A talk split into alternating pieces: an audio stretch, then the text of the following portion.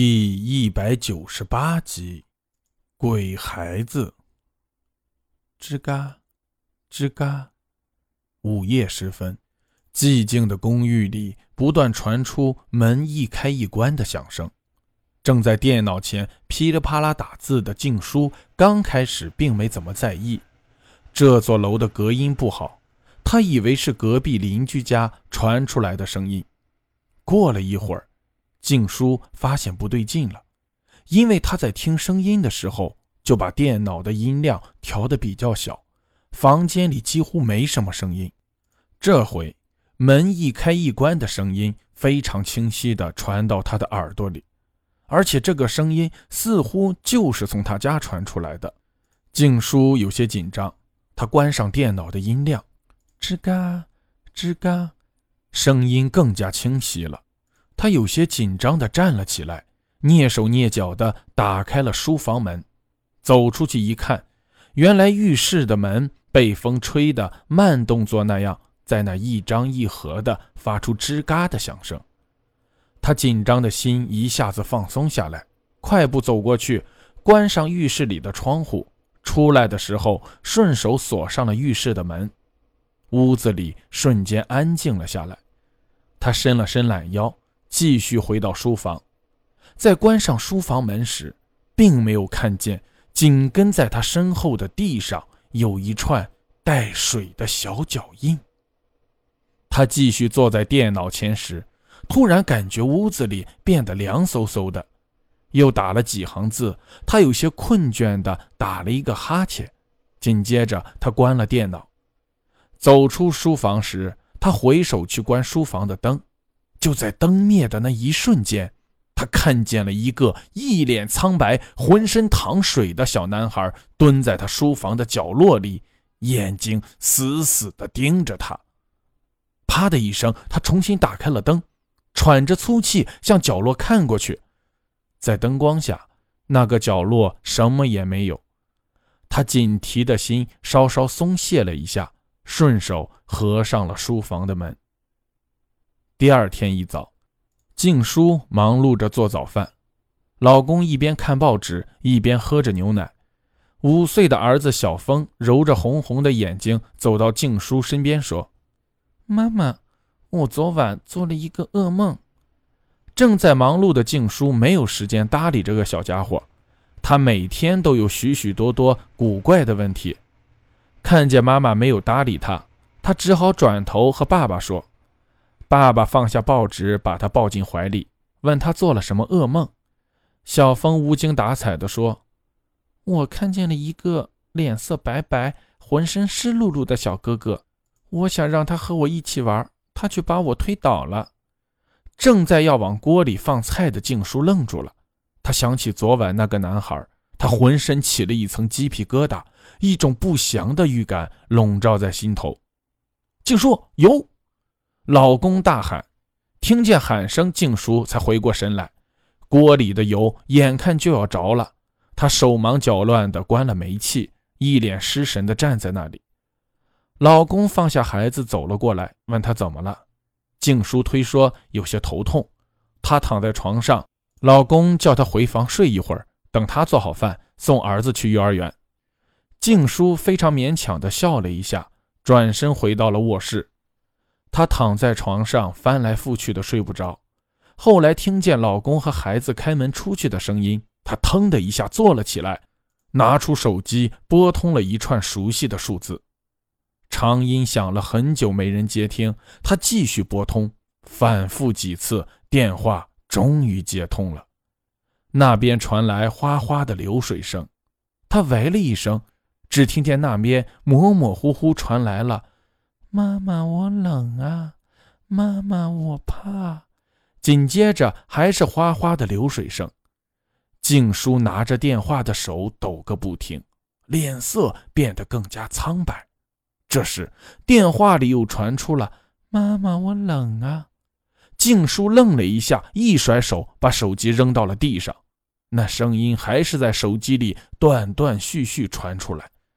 静姝激动地冲了过去，用脚狠狠踹着手机，直到手机所有的零件都散落了，再也没有一点声音。他像泄了气的皮球一样瘫坐在地上痛哭起来。突然，客厅的电话铃声急速响起，静姝擦了一下眼泪就去接电话。电话里传来陌生男人的声音：你好，请问你是于静姝女士吗？你的丈夫是叫王翔吗？他出了意外，请你来警察局一趟。电话挂断了，静姝静静地站在那里，半天才回过神来。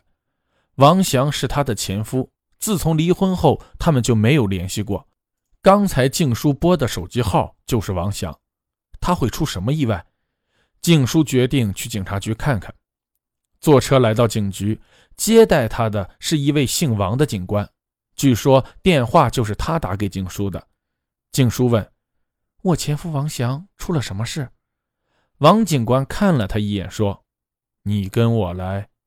他走到了他的办公桌椅子上坐下来，伸手拉开了抽屉，拿出一叠照片说：你看看这个人是你前夫王翔吧。静姝疑惑地接过了照片。第一张看不见脸，是一个男人的大半身浸在浴缸里。第二张显然是把人从浴缸里捞出来照的，只见照片上的人脸扭曲变形，两只眼睛瞪得圆圆的，嘴张得大大的，七孔流血。那人的相貌他太熟悉了，正是他的前夫王翔。他拿着照片的手开始颤抖。王警官发现他的情绪有些激动，用手抽回了那些照片说：人死得有些蹊跷，是淹死在自己家的浴室里，但又不像是自杀。你知道你前夫有什么仇家吗？静姝有些不自然地看了一眼王警官道：我前夫是个老实人，从来没和谁吵过架。说着，静姝忍不住哭了起来。王警官一看也问不出什么来，就说：这样吧，你先回去，要是想起什么情况来，你给我打电话。他低头在纸上刷刷写下了一组号码递给静姝。静姝神色恍惚地走出警察局，他只感觉累，一种濒临绝望的疲惫。走到了汽车站的长椅边，他坐了下来，脑海里浮现出他和前夫生活在一起的那些记忆。前夫表面上是一个地地道道的老实人，可是在家里却霸道而且不讲理。他们婚后基本天天吵架，吵得激烈就开始动手，家里的东西砸了一茬又一茬。后来静姝怀孕了，他们的关系缓和了点，不再动手了。但是在孩子悠悠出生以后，他们又恢复了不断的吵闹。那是在悠悠7岁生日的那一天，他们吵得特别厉害，而且又开始砸家里的东西。他骂了前夫一句，前夫随手拿起一个花瓶冲他砸了过来。静姝一躲，身后传来一声惨叫，花瓶砸到儿子悠悠头上，血一下子涌了出来。当时静姝就懵了，上前捂住悠悠不断流血的头，可是已经晚了。悠悠的呼吸越来越弱，最后一阵抽动，呼出了最后一口气息。静姝疯了一样地摇着悠悠，绝望地哀嚎着。这时前夫上前一把夺过悠悠就往外跑，静姝哭喊着跟在他的身后。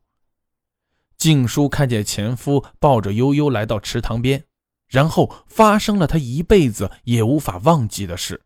前夫竟然把悠悠扔到了河里。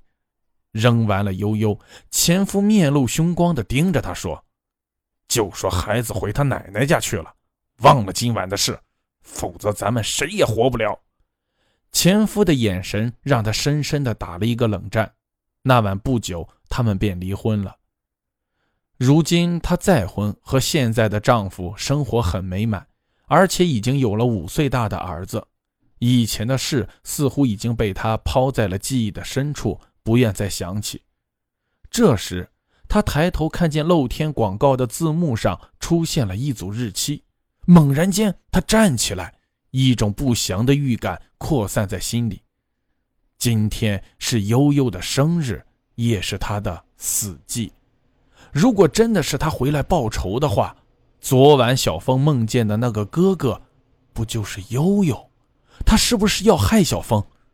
静姝心里的恐惧越来越大，他不顾一切地往家的方向跑去。家里的门是虚掩着的，他一推门就开了。老公正在打电话，看见他回来马上站起来说，我刚才去接小峰，回来时买了一包烟，转眼的功夫小峰就不见了。我找遍了家附近小峰常去的地方，都没找到。静姝疯了一样上前一把抓住了老公的衣领，叫着说，你把我孩子弄哪去了？你说呀。紧接着她突然想起了什么，哭着跑了出去。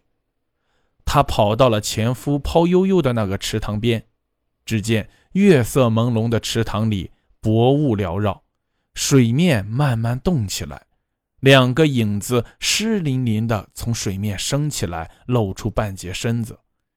影子渐渐清晰，一个是悠悠，一个是小峰。小峰在不断的挣扎，嘴里哭喊着妈妈，喊得静姝的心像撕裂一般痛楚。就在他面前，悠悠拽住小峰的手往水里拉，岸上的静姝大喊着不不，扑通一声，他跳进了池塘里。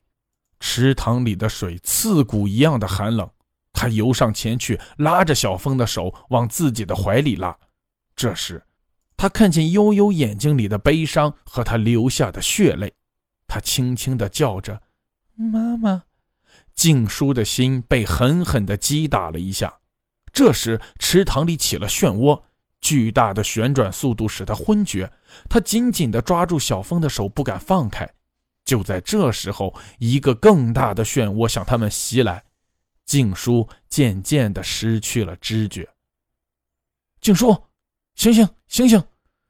不知过了多久，静姝听见喊声，却怎么也睁不开眼睛，嘴里虚弱地喊着小峰，妈妈我在这儿，儿子在的。老公和儿子两个声音一起响起，静姝感觉头好痛。静姝，快睁开眼睛，醒醒！老公的语气里充满了焦急。静姝感觉有人在背后拍她的后背，她的嘴里喷出几口水来，终于睁开了眼睛，看见儿子和老公围着她，她猛地把儿子搂在怀里哭了起来。老公说，好了，快别哭了，回家吧，都湿透了再生病。临走的时候，静姝回头看了一眼黑黝黝的池塘，死一般平静，她打了一个冷战，在老公的搀扶下离开了池塘。接下来的日子，静姝总感觉恍恍惚惚的，提不起精神。最奇怪的是儿子小峰，他和以前简直判若两人，不再爱讲话，饭吃的很少。最奇怪的是他的手老是冰冷的，浑身老是出很多虚汗。有一天晚上，静姝梦见悠悠发了疯似的向小峰扑去，把小峰按倒在地上。悠悠张大了嘴巴，一口一口地咬着小峰的身体，小峰痛苦地嘶喊着，血染红了他的衣服，他的身体被咬得惨不忍睹。静姝想去制止，可是在关键时刻怎么也发不出声音，迈不开步。最后她被老公摇醒，发现自己浑身是汗，满脸泪痕。老公问她怎么了，她轻轻地说做了一个噩梦。之后她下了床，打算去浴室洗把脸。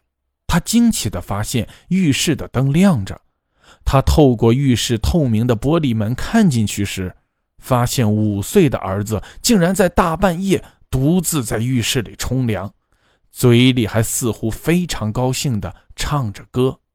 这时儿子的头突然180度转了过来，他看见了悠悠苍白的脸在冲他笑。